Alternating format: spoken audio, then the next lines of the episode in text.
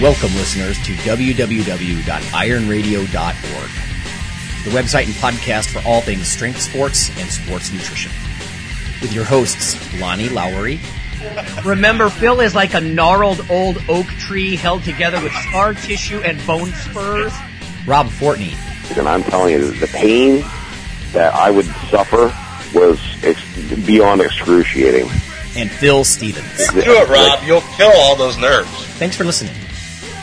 Good morning, everybody. Go to strengthguild.com, strengthguild.com. Scroll down to the Iron Radio collections, and we've got new shirts and new banners for you to support the show.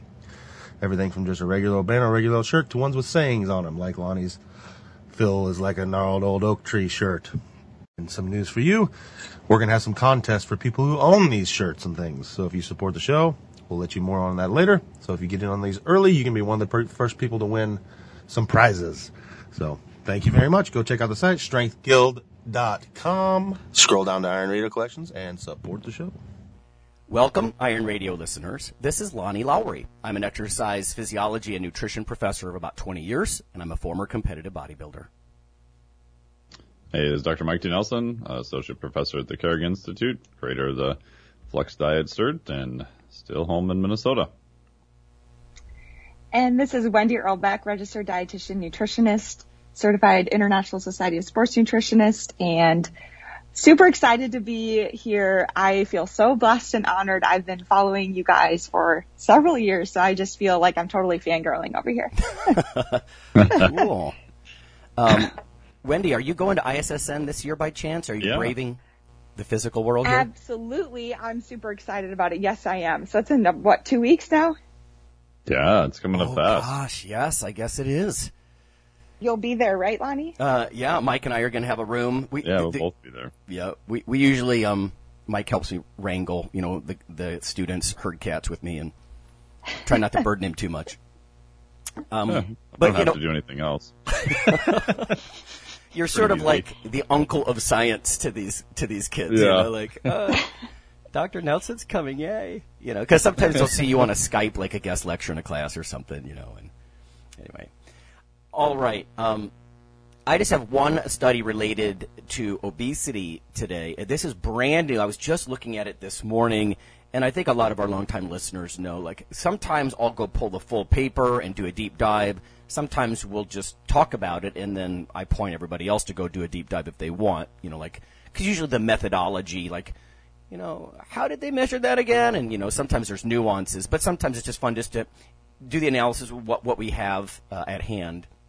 This one is very interesting, especially I overheard you guys talking before we hit the record button about, colors in the diet and what's healthy and what's not. And if you're going to talk about body composition, check this out.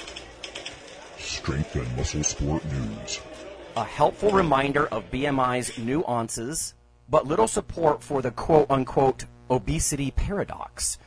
So this just came out in the Journal of Nutrition, Kate Lysett and Jessica Kerr.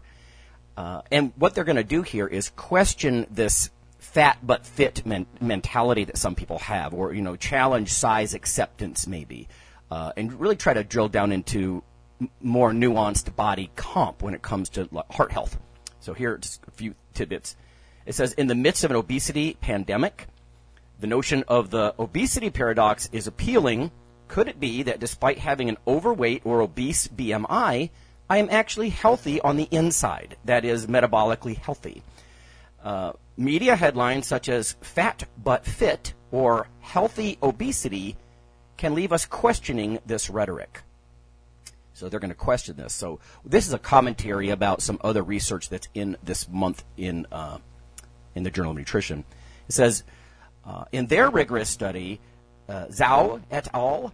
Extended research looking at associations of body mass index with cardiometabolic risk factors, in this case in children and adolescents in China. But what they did was they calculated BMI, but they also used DEXA, and they calculated lean mass index and fat mass index. So listeners, if you're not familiar, right, how much lean tissue do you have for your height? Or fat tissue specifically, not just body weight, because that's kind of vague. So it says the novelty of their study is the focus on LMI, right, lean mass index, as a risk factor for cardiometabolic health in early life.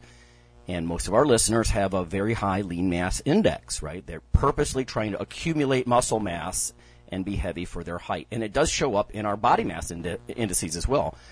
Anyway, it says when each exposure was split into quartiles, body mass index and fat mass index performed similarly, with the odds of all 8 cardiometabolic abnormalities gradually increasing from the lowest to the highest quartile, right? So we split the population into 4s, essentially. So think every 25th percentile or so. The higher your BMI or the higher your fat mass index, the worse off you were. And that's not surprising, really. Conversely, increasing lean mass index across quartiles was progressively protective against high total cholesterol and high LDL cholesterol. Similarly, compared with the lowest LMI quartile, so in other words, people with the least lean mass, the odds of hyperglycemia and insulin resistance says were higher yet similar in all other quartiles. In other words, these findings are consistent with previous literature in adults showing that higher lean mass can be protective against cardiometabolic risks. It says, and they do not support the quote-unquote obesity paradox. Now, one of the things they were digging into this is not our population so much, of course, people that are jacked and heavily muscled, but they were actually concerned about people with a normal BMI, right, in the low 20s, of course, but really had no muscle mass, right? They had a low lean mass index. So in other words, they're normal weight, but sort of flabby, if you will, fatty. But they said they did not see any strong support for the obesity paradox. Again, this is in younger people, but it was consistent with the adults. They also, and I'm not going to dig into it here, but they tried to combine this obesity phenomenon with some obesity phenotypes. So they're trying to look at more a physical expression of the overweightedness. Anyway, the authors go on to just kind of finish by saying, we will be disappointed if other media declare this evidence, again from this Chinese study, that there is such a thing as healthy obesity, because they don't prefer that. I don't know. Thoughts, Mike? Have you ever seen anything about comparing BMI or critiquing it and involving lean mass index? Yeah, I like that they actually did a lean mass index. I mean, most of the time I've heard of FFMI, so fat-free mass index, and there's a fair amount of literature on that, even looking at athletes and different positions and what sports they play and things of that nature. So I like that they did that. Hopefully maybe that'll be a new indicator in the future. And, yeah, I mean, for people who are familiar with this debate, the fit versus fat, or can you be fit and overweight?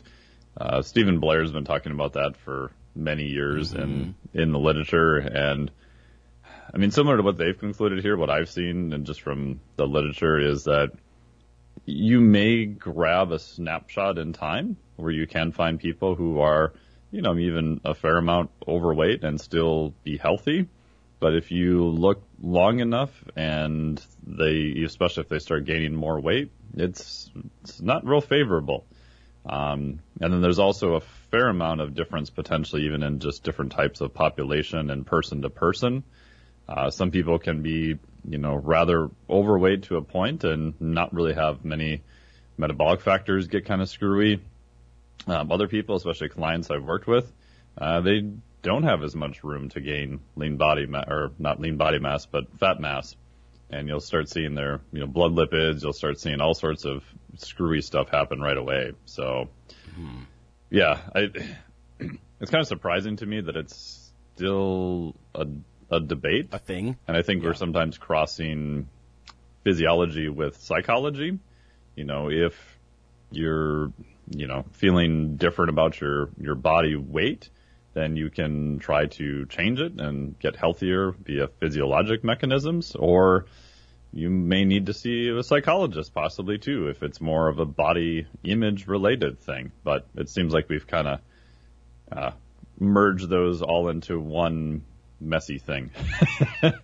I thought about 3 things here, and then I'd like to get Wendy's perspective. But I remember as part of my own dietetics training, it became a little contentious, but we were sent to a website specifically. It was an online course about size acceptance, but it was presented very much from the psychological perspective. And, you know, everything's biopsychosocial. And I'd be like, well, you know, my bias is the biology and, you know, tremendous amounts of obesity and body fat. That's very inflammatory tissue.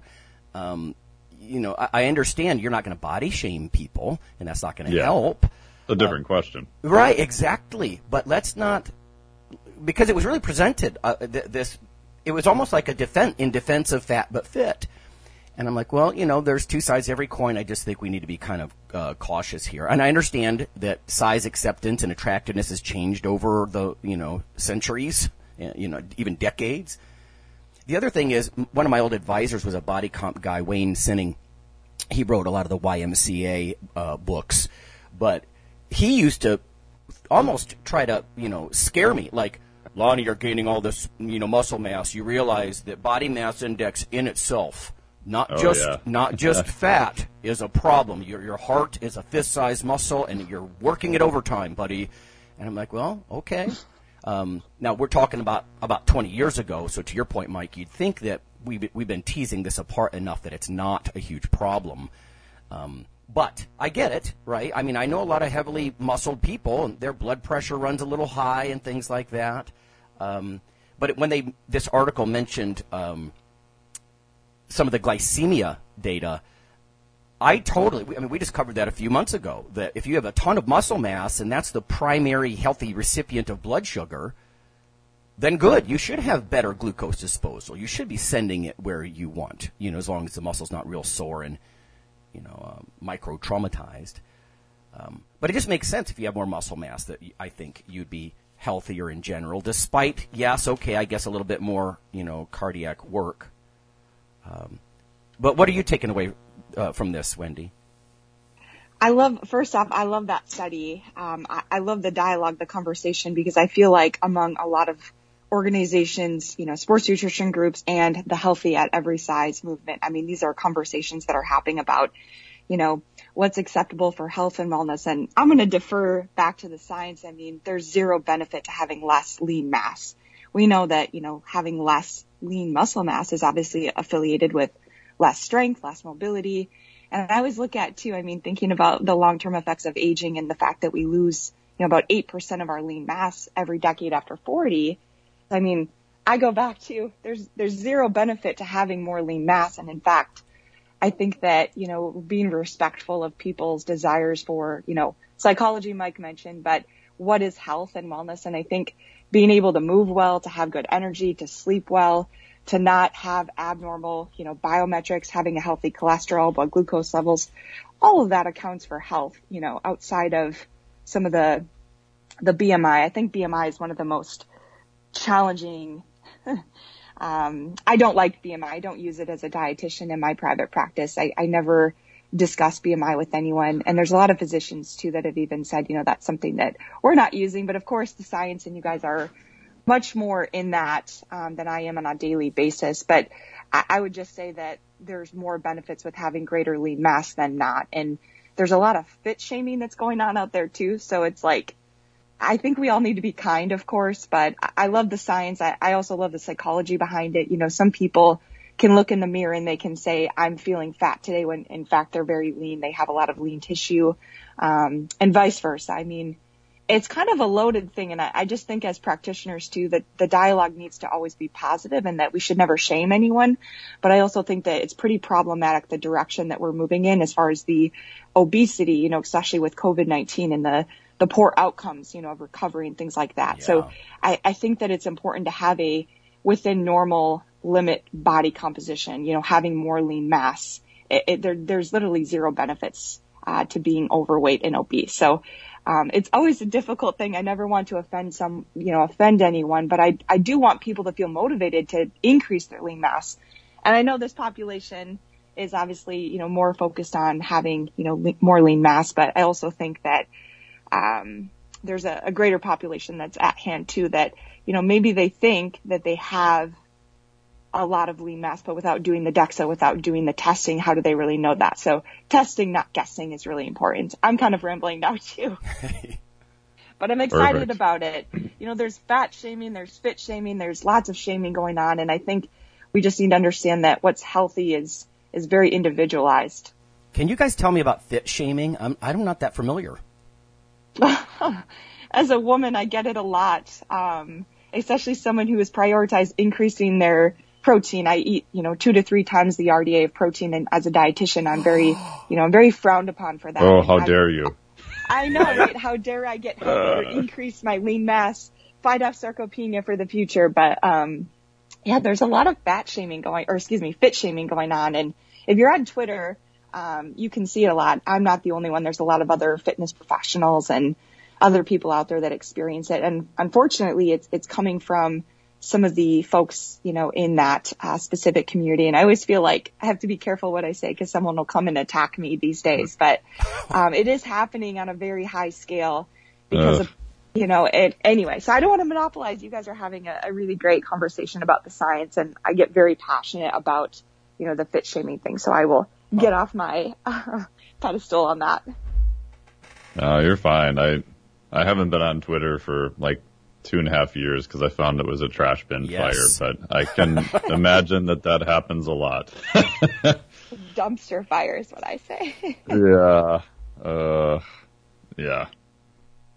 I think that's a good discussion to have. I think my simple view is maybe we should all just help each other and stop shaming everyone for whatever they're doing. So, amen. Can you just say that to everyone? Yeah. Cool. So tell us a little bit more about your origin story, Wendy. How did you become a RD working with all sorts of clients? Yeah, thanks, Dr. Mike. So I started my education at Rochester Community and Technical College. So I'm a Minnesota native. Yay. I grew up in Minnesota nice, right? We need more of the kindness in the world. So I started at RCTC. I did my associate's degree. I played a year of junior college softball. So don't hate on the small schools. I had a great experience. Being a college athlete has helped me be relatable to a lot of the clients and athletes I work with today. So played a year and then transferred to the University of Wisconsin Stout in Menominee, Wisconsin. And I did my bachelor's degree in health, wellness, and fitness. I was actually the very first person to graduate from that degree.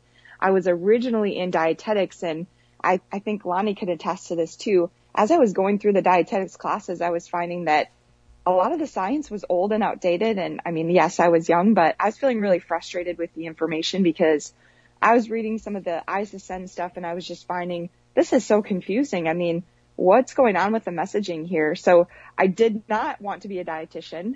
It's interesting that I'm a dietitian now, but I switched out of dietetics, then went into health, wellness, and fitness. I thought I wanted to do more strength and conditioning, more personal training.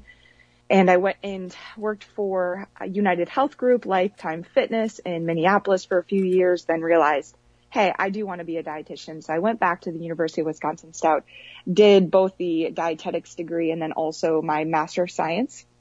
And during that time, I acquired experience with our athletes at UW Stout. So I was doing nutrition education with the football team, the hockey team, basketball, cross country. And then I also landed an opportunity to work at the University of Florida as a sports nutrition intern.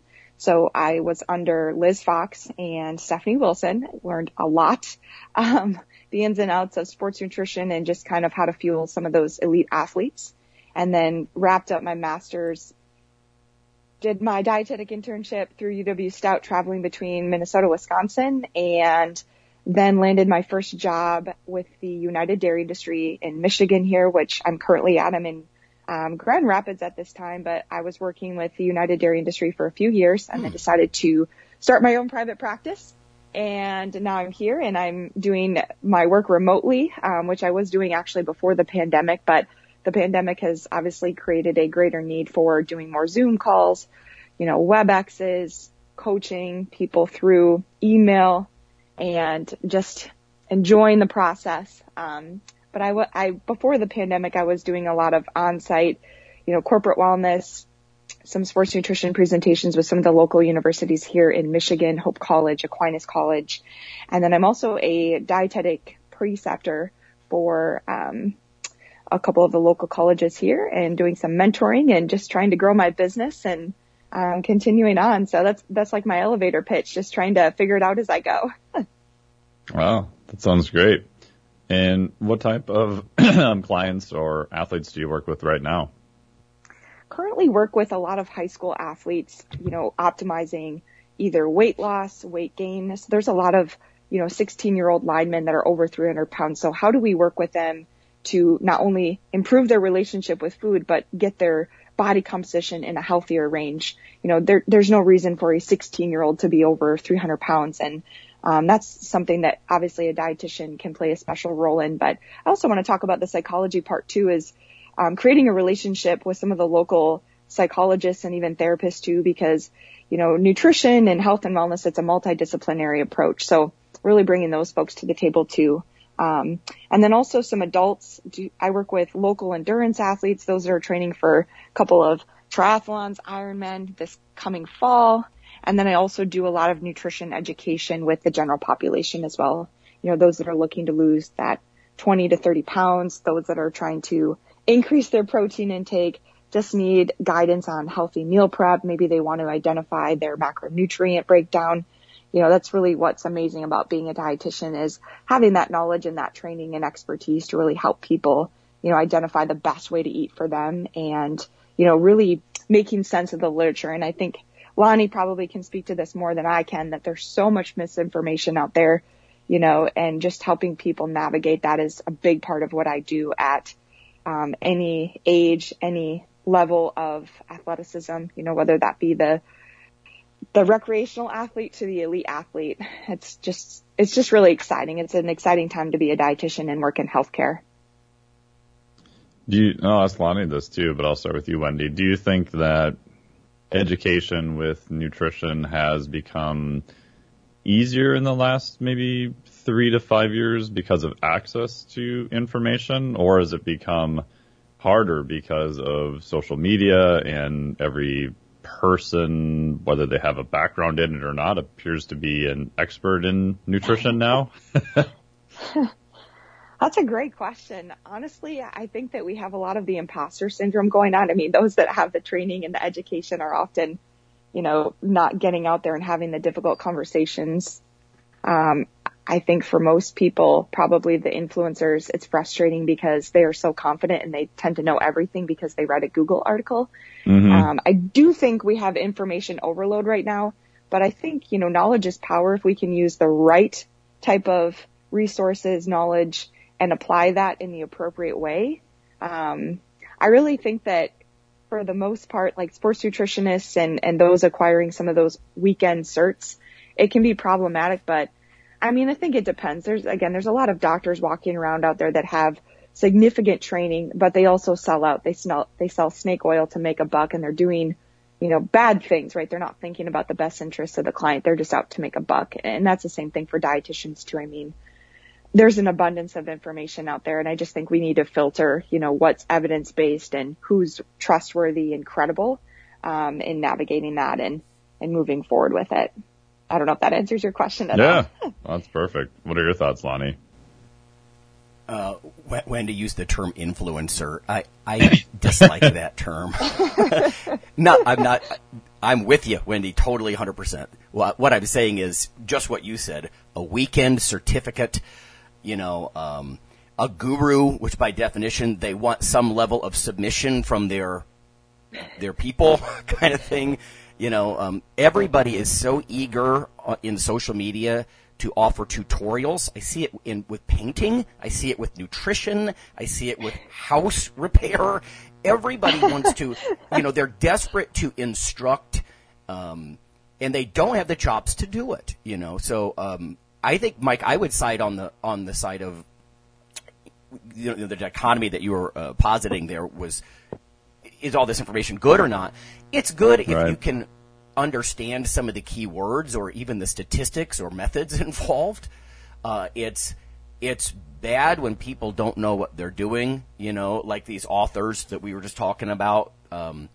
They're actually concerned that this most recent study could be used as, you know, to bolster the fat but fit mentality, when in fact maybe that's exactly the opposite, you know. Or maybe people don't understand population specificity, which is why protein is so contentious, I think. That's the main reason.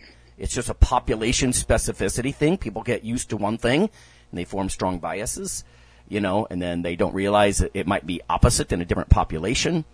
But yeah, I mean, there's hundreds of certificates out there. You get unlicensed gurus doing stuff in nutrition, and you know, you don't often have people with graduate degrees offering these certifications, you know, and so that becomes problematic, because let's face it, a lot of the certs they're profit oriented. They're the intent. They might say the intent is to protect the public, or it's just good. You know, people can be more knowledgeable. But then I see a lot of people, they take this cert and they go start practicing nutrition and dietetics, essentially, and that makes me cringe a little. Lonnie, what you're saying is amazing. And I want to just say, you know, Dr. Mike, I know you have the Flex Diet Cert, and no, you're not a dietitian, but you are very knowledgeable, and you provide evidence-based, you know, learnings for people. So I just want to promote that, you know, there's plenty of people out there too that are not registered dietitians that still practice according to the science and do a great job within their scope of practice. So I just wanted to highlight that you do a great job with that, Dr. Mike. Appreciate that. And I actually resisted doing a certification for a long time because of the reasons both of you mentioned. It's like, I don't want to be one of those yahoos out there like selling a weekend certification. I'm like, I hate all that crap. And then a marketing buddy pointed out, he's like, well, but what if you could actually get better information and design it however you wanted to do it and only attract the people that would be, you know, interested in a more evidence-based system? I was like, oh. So my little screening question now is, if people write in, they're like, hey, what little letters do I get after my name after I complete, like, the 25 hours? I'm like, you can put whatever you want, but I don't want your money if the only thing you want is letters. So that's not the reason to take it. So just go away. No, right. You know, Wendy, that's a good point, which is why I always say people without graduate degrees. I mean, I much rather listen to advice from Mike than from a lot of other people I know. I mean, someone who's worked in, you know, medical devices for hundreds of years. But the information and the understanding you have of something like, you know, cardiac health and things like that, you've actually designed and monitored products specifically in that area. I'm very interested to see what you have to say. The certificates that sometimes come out of random PhDs, to me, it's really like the sniff test is, what's the intent of this? Right, and if it's to become more knowledgeable, that's one thing. But when people dance around the topic and they kind of let their certification people believe that then they can go practice, you know, they don't usually come right out and say it, but you got to be real careful with that, you know. So I'm not saying it's only personal enrichment degree or a cert. It can actually add to your other training. But, yeah, to me it's the intent of a lot of these things. Yeah, it just gets messy. Go ahead, Wendy. I was just going to say, there's one thing that I've been seeing a lot of this, and this has been going on for years, and it's not that I want to talk ill of anyone, but there's a certain doctor out there that's promoting, you know, fasting for days on end, and it's really problematic when it affects people that have a poor relationship with food. I mean, when you have those with eating disorders and they are not seeking it's a life-threatening ailment and it needs immediate attention. So when you have some of these people that are promoting fad diets that, you know, people fasting on end and then they're ending up with those binging and then unstable blood glucose levels, it's just, for me, it's really challenging and concerning because I think credentials are great, but again, there's a lot of people with credentials that are out there destroying their clients' relationship with food and their mental health, and it's coming at the cost of significant challenges for, you know, those that are trying to help those people get back to a good, healthy place. I don't know if you know who I'm talking about, but like water fast for 5 days, you know, you can't tell a 16-year-old to fast for days. They're developing their tissues, and that is just it's so heartbreaking to me to meet these people and to hear that, you know, well, this doctor told me to do this, and it just breaks me. Well, so many of these certifiers, they're after a niche, and it's becoming harder and harder to find your special niche and why you're different, right? So they have to become more and more radical to get attention on social media, right? Because a lot of, like, traditional practice has incorporated different things, like, you know, let's take a look at intermittent fasting, or let's take a look at some of these different things, or, you know, ketogenic diets, you know, paleo. None of this stuff is new. It's been around for decades. But people are all, again, a lot of these certificate providers, if they're just profit-oriented, they're desperate to stand out, right, in a marketing way. So they become weirder and weirder in what they're pitching to people. And a lot of them start to incorporate, like you were saying, Wendy, the counseling and – you know, they become generalized life coaches and success coaches, like Tony Robbins type thing. That seems to be the progression. So they go from weird niche to stand out to life coach over, you know, a 5 or a 10 year period. And you can see that quite a few times in the industry. So I don't know. It's just a consumer minefield. Yeah, my running joke was I was going to have a fasting and meditation retreat at my place. So you're going to pay me a lot of money, and you're just going to come here and stare at the tree outside, and I'm not going to feed you. Do nothing. J.P. Sears does that. J.P. Sears has so many great videos on that. You pay someone so that they can tell you not to eat anything. It's wild. It's so effective, too, right? Yeah. And I do some intermittent fasting stuff, but I agree.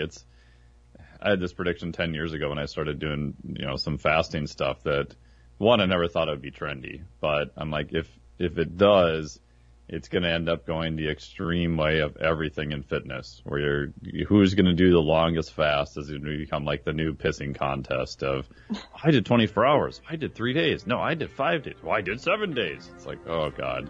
Yep. Context is key, though, right? My concern is that there's, right, I work with both adult and kids, and there's no 15-year-old that should be going 5 days without food. That is just unacceptable. Yeah. So we'll take a break, and then speaking about nutrition, we'll be back with Wendy talking about some body composition tips and related to nutrition, especially protein and micronutrition.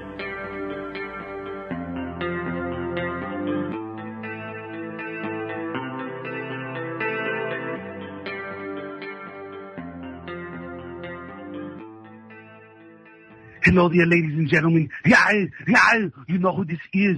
So I'm here to tell you about Dr. Mike T. Nelson's new book, Why You Should Eat Keto. I don't do it because, I mean, look at me. Come on, I'm fabulous and I'm fantastic.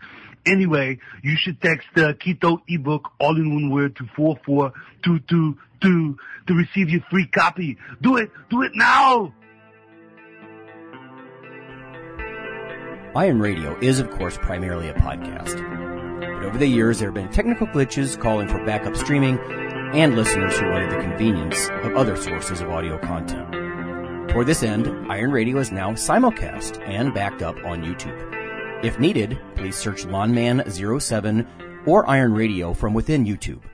There's not much video, but if you like to listen through YouTube on a Roku or other living room device, there you go. Okay, listeners, after more than a decade of joining us on the podcast airwaves, you can now also become viewers on YouTube. This is not our usual simple backup of the audio show, but rather a growing body of video taste tests covering various foods of interest to nutrition enthusiasts, bodybuilders, and powerlifters. From within YouTube, simply search for Iron Radio Taste Test or Nutrition Radio Taste Test. In about 15 minutes, we cover taste and texture similar to other products, usefulness to the co-hosts, and whether we would recommend the product to certain clients. You may even want to watch our podcast feed or Facebook group for which products are coming down the pike so you can taste test them with us. Join us for this new monthly project.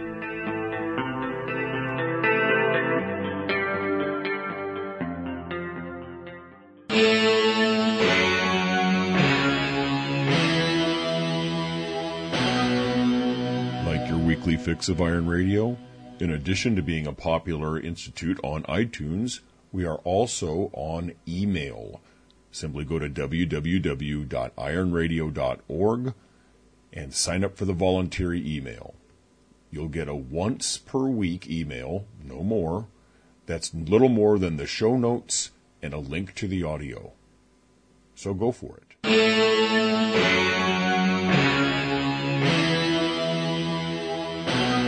And welcome back. We're here with Wendy Erlbeck, who's a RD, and we're talking about some tips for body composition, maybe a little bit in recovery, specifically focused on protein and micronutrition. So being an RD, you had mentioned earlier that you actually recommend more protein. My first part of the question is, why is that? And then do you think that's kind of changing, that more protein is becoming more accepted now than a few years ago?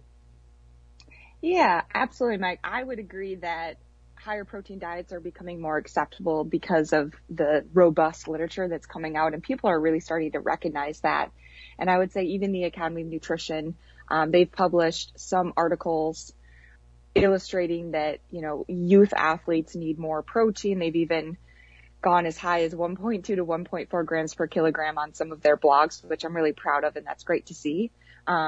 I do promote higher protein with all of my clients, so regardless of if they're, you know, fat loss focused or if they're trying to increase their lean mass, there's greater benefits with higher protein. And we know that the 0.8 gram per kilogram RDA is way too low, and we've seen that consistently in the literature. There's, you know, more benefits to eating higher protein. You have greater satiety, you have more energy, especially if it's a high quality protein, those that are rich in leucine, right? The branched chain amino acid that's number one for muscle protein synthesis, found in eggs, dairy, fish, poultry. So I always tell people, you know, we focus on, all right, what are your goals? And then from there, I determine how much protein are they going to need to consume per day based on their body weight and then their activity levels.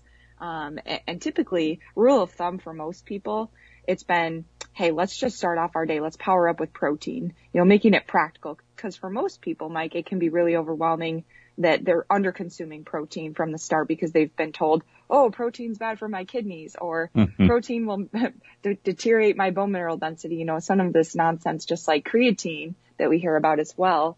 So I'm really practical in the sense of, like, let's break this down, you know. So if you're, you know, going to start consuming more protein, like, how much are you consuming right now?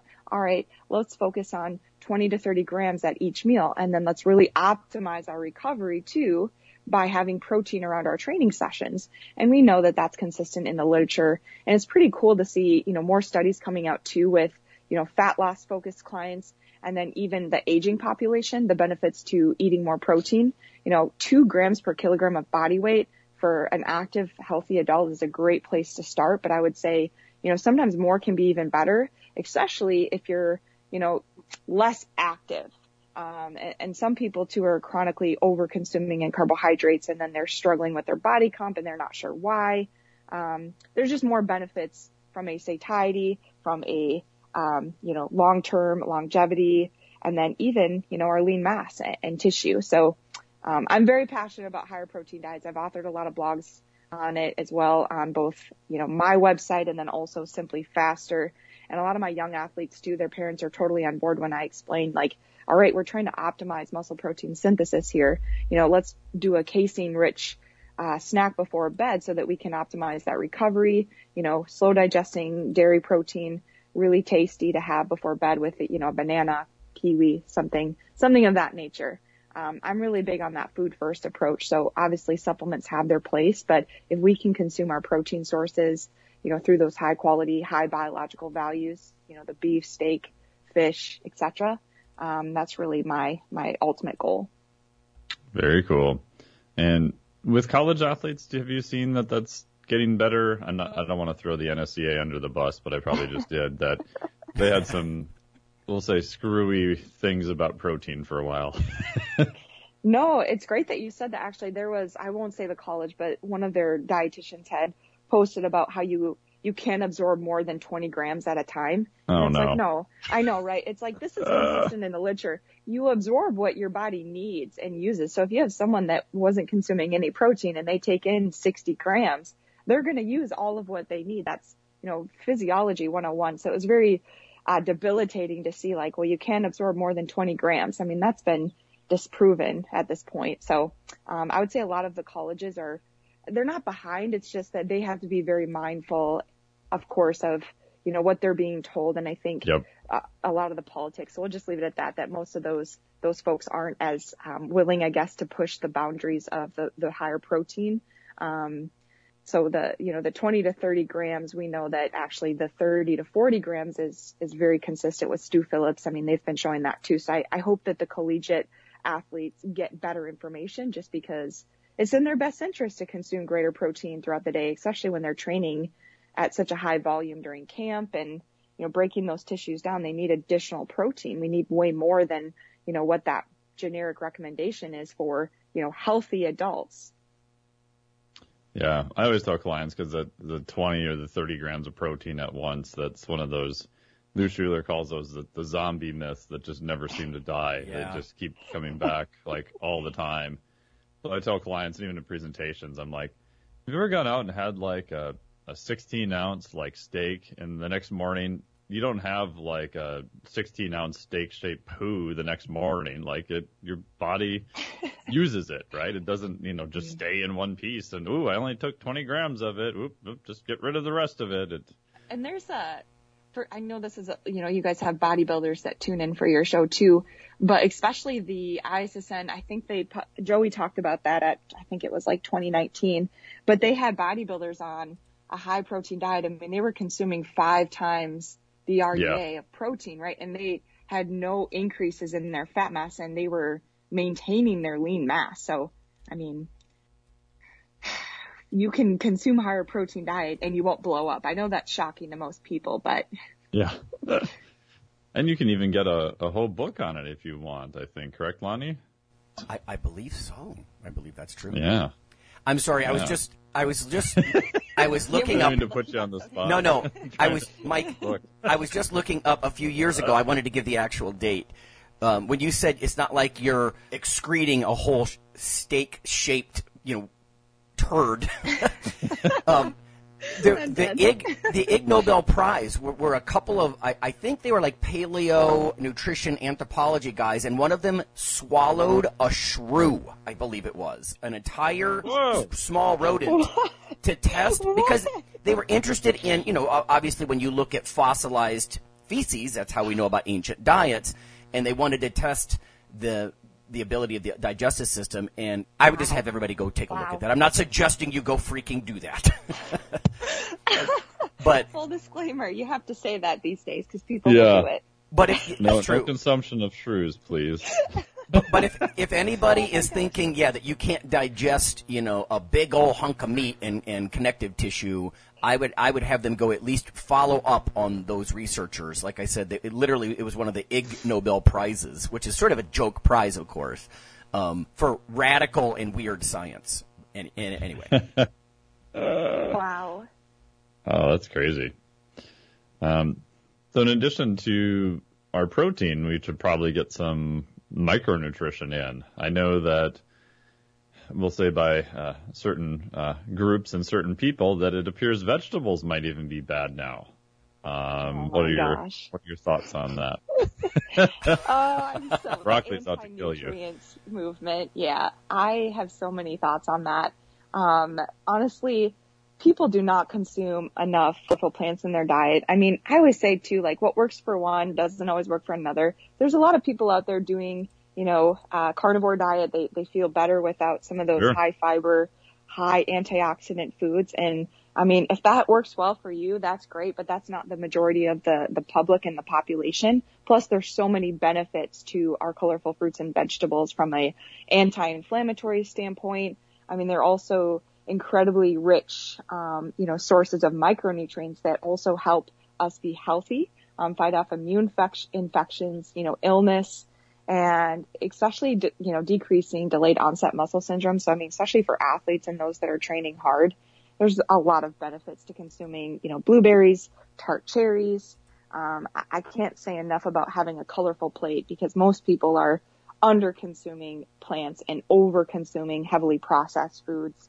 So I think it's really important for people to incorporate a fruit and vegetable with every single meal. 3 to 5 per day is the recommendation, but 9 to 11 is a much better range for people to strive for. I know Precision Nutrition has some really great infographics on how to prepare fruits and vegetables. I've sent actually a lot of my clients those things because a lot of people aren't cooking these days. High vitamin C. I mean, citrus fruits, bell peppers, broccoli, kiwi, berries. I mean, all those items are very, very nutrient dense, and fiber is really important too. Talk about satiety and managing blood glucose levels, which also drive our focus, cognition, concentration. I wish people would consume, more fruits and vegetables because of the satiety, the fiber, also very hydrating too. You look at the amount of water that are packed in our fruits and veggies, which is really important for most people that fail to drink enough water. Yeah, that's awesome. One thing I noticed too, and I've done this experiment a couple of times, which it's not eating a shrew, but I did super heavy partial squats and basically gave myself patellar tendinosis. And then I tried eating a lot more fruits and vegetables. I was making like little smoothie shakes and all sorts of stuff. And every time I've done it 3 times, that when I dramatically increased my micronutrition amount, like my joint pain got better. And so I've noticed that with some clients too, where it's like I'll look and go, you had like 2 fruits and vegetables. Maybe we should bump that up. And a lot of times some of their aches and pains, not all the time, depends on what they have going on. But more often than not, I was kind of shocked that a lot of their joint pain and things, just the little niggly stuff gets better too, which is an interesting anecdotal side benefit. That's awesome. And yeah, I mean, we know the benefits too. I mean, the late onset muscle syndrome too, as well, for aging adults that have that joint pain, the aches and pains. It's just amazing. You have those testimonies too, and people can connect the dots that consuming more of those plants, they feel better. They have better energy. That's amazing. So what is your big tip to actually consume more fruits and vegetables? Because I think most people are probably on board with that, but maybe they need a few more tips to make it actual practical in their plan each day. Absolutely. I'm a big fan of putting them into omelets, sauteing with your steak, your fish, chicken, baked sweet potatoes too. You can make a really tasty sweet potato fry in the oven, right? And yeah, that's also going to help carbohydrates, refuel those glycogen stores, beta carotene too. I mean, you're just getting all these benefits, but adding them into smoothies is also a good idea. I don't like it when people juice because you remove out the fiber, and then you're just getting all the sugar and calories, and you're removing that digestion process. So I would rather people stick with, sauteing, baking in the oven, adding them also to baked goods. You can do a spinach protein pancake. I have some recipes on my website. Spinach protein pancake. Huh. Yeah, and it's a very neutral flavor as well. So, I mean, what you can do is take the spinach and blend it up with even a banana too, and then add, some coconut flour, some cow's milk, and an egg. Put all that into your mixer, and then assemble that and throw it on a skillet, and there you go. You can meet, your protein, carbohydrate, and your vegetable needs all in one. And even muffins, things like that.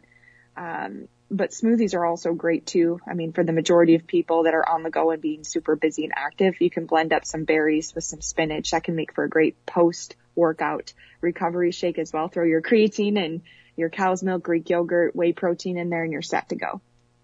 Awesome. I know you're a big fan of berries in your oatmeal in the morning, Lonnie. Actually, I just read something not that long ago that phytates and whole grains may help you absorb the anthocyanins from blueberries. And I thought, hot damn. Oh. Right? Because that's how I do it. There you go. But to Wendy's point, I've actually used white bean flour in small amounts in pancakes. And I'm a fan, and I know you do this with, like you were, you often point out, Mike, is with the drinks and the shakes and stuff. Yeah. Blenderizing and pulverizing veg and just adding it to everything. I think it's one of my favorite functional food trends because you can get broccoli and, sometimes it's something you wouldn't even think. Wow, you put that in a shake or a pancake. Yeah, as long as you don't overdo it. It's a way that you could easily sneak in several servings, I think, of fruits and veg during the day. Oh, absolutely. Yeah. Egg bakes are good too. If you make, I have an egg bake recipe on my website, but you can blend up, you know, your broccoli, spinach, bell peppers. You can get in, you know, again, leafy greens are rich in iron as well. And then you're consuming the vitamin C, you're enhancing that absorption. Eggs are obviously rich in choline. I mean, those baked goods, you can throw in any type of shredded veggie too. I would encourage everyone to get a food processor or a really good chef's knife to dice all those things up. Awesome. Well, thank you so much for all the tips and everything. We really appreciate it. For people who want to reach out to you or potentially as a client or to make sure they follow all your information, you're always putting out a ton of information, it looks like, everywhere as far as I can tell. What are some of the best sources and places for that? Yeah, absolutely. Well, first and foremost, thank you both for having me. It's a real honor to speak with you both. It's intimidating because you're both so brilliant and smart, but I really appreciate the opportunity to be on your podcast. And I can be found on my website, nutritionwithwendy.com, and that's Wendy with an I. I'm also very active on Instagram and Twitter. And I'm happy to connect with anyone if they have questions on improving their body composition or even identifying the best macronutrient breakdown to support their goals. Awesome. And you have a newsletter, too, that I think they can get on via your website, correct? Oh, yes. Thank you for sharing that. I just started a newsletter. Yes, yeah, so you can just go right to my website, and it's available currently free, and you can sign up for recipes, tips, tools, and I also throw in sample menus. So if you are deciding to be plant-based, that's a little spoiler for next month. I have a plant-based menu as a sample for you, you know, optimizing some of those higher protein plant sources. So thanks for sharing that, Mike, and I look forward to seeing you guys at ISSN.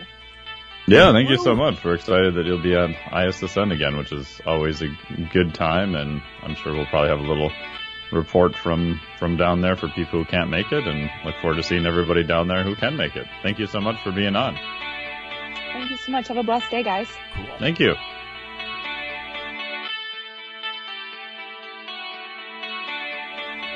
Iron Radio is accepting donations. If you like what we do, the professors, the scientists, the bodybuilding show promoters, the athletes themselves in powerlifting and bodybuilding. Please consider making a donation or maybe buying something from the ironradio.org store. We also are accepting supporting members. So for $4 a month, which is frankly less than the bank sneaks out of your account in fees, you can step up and support a form of sort of public radio for the bodybuilding and powerlifting and strength community. The Iron Radio podcast and all of the audio on ironradio.org is for informational purposes only. If you're interested in starting a diet or exercise program, it's important to check with your physician. Also seek the help of registered dietitians, athletic trainers, and qualified exercise physiologists in order to make the progress that you need.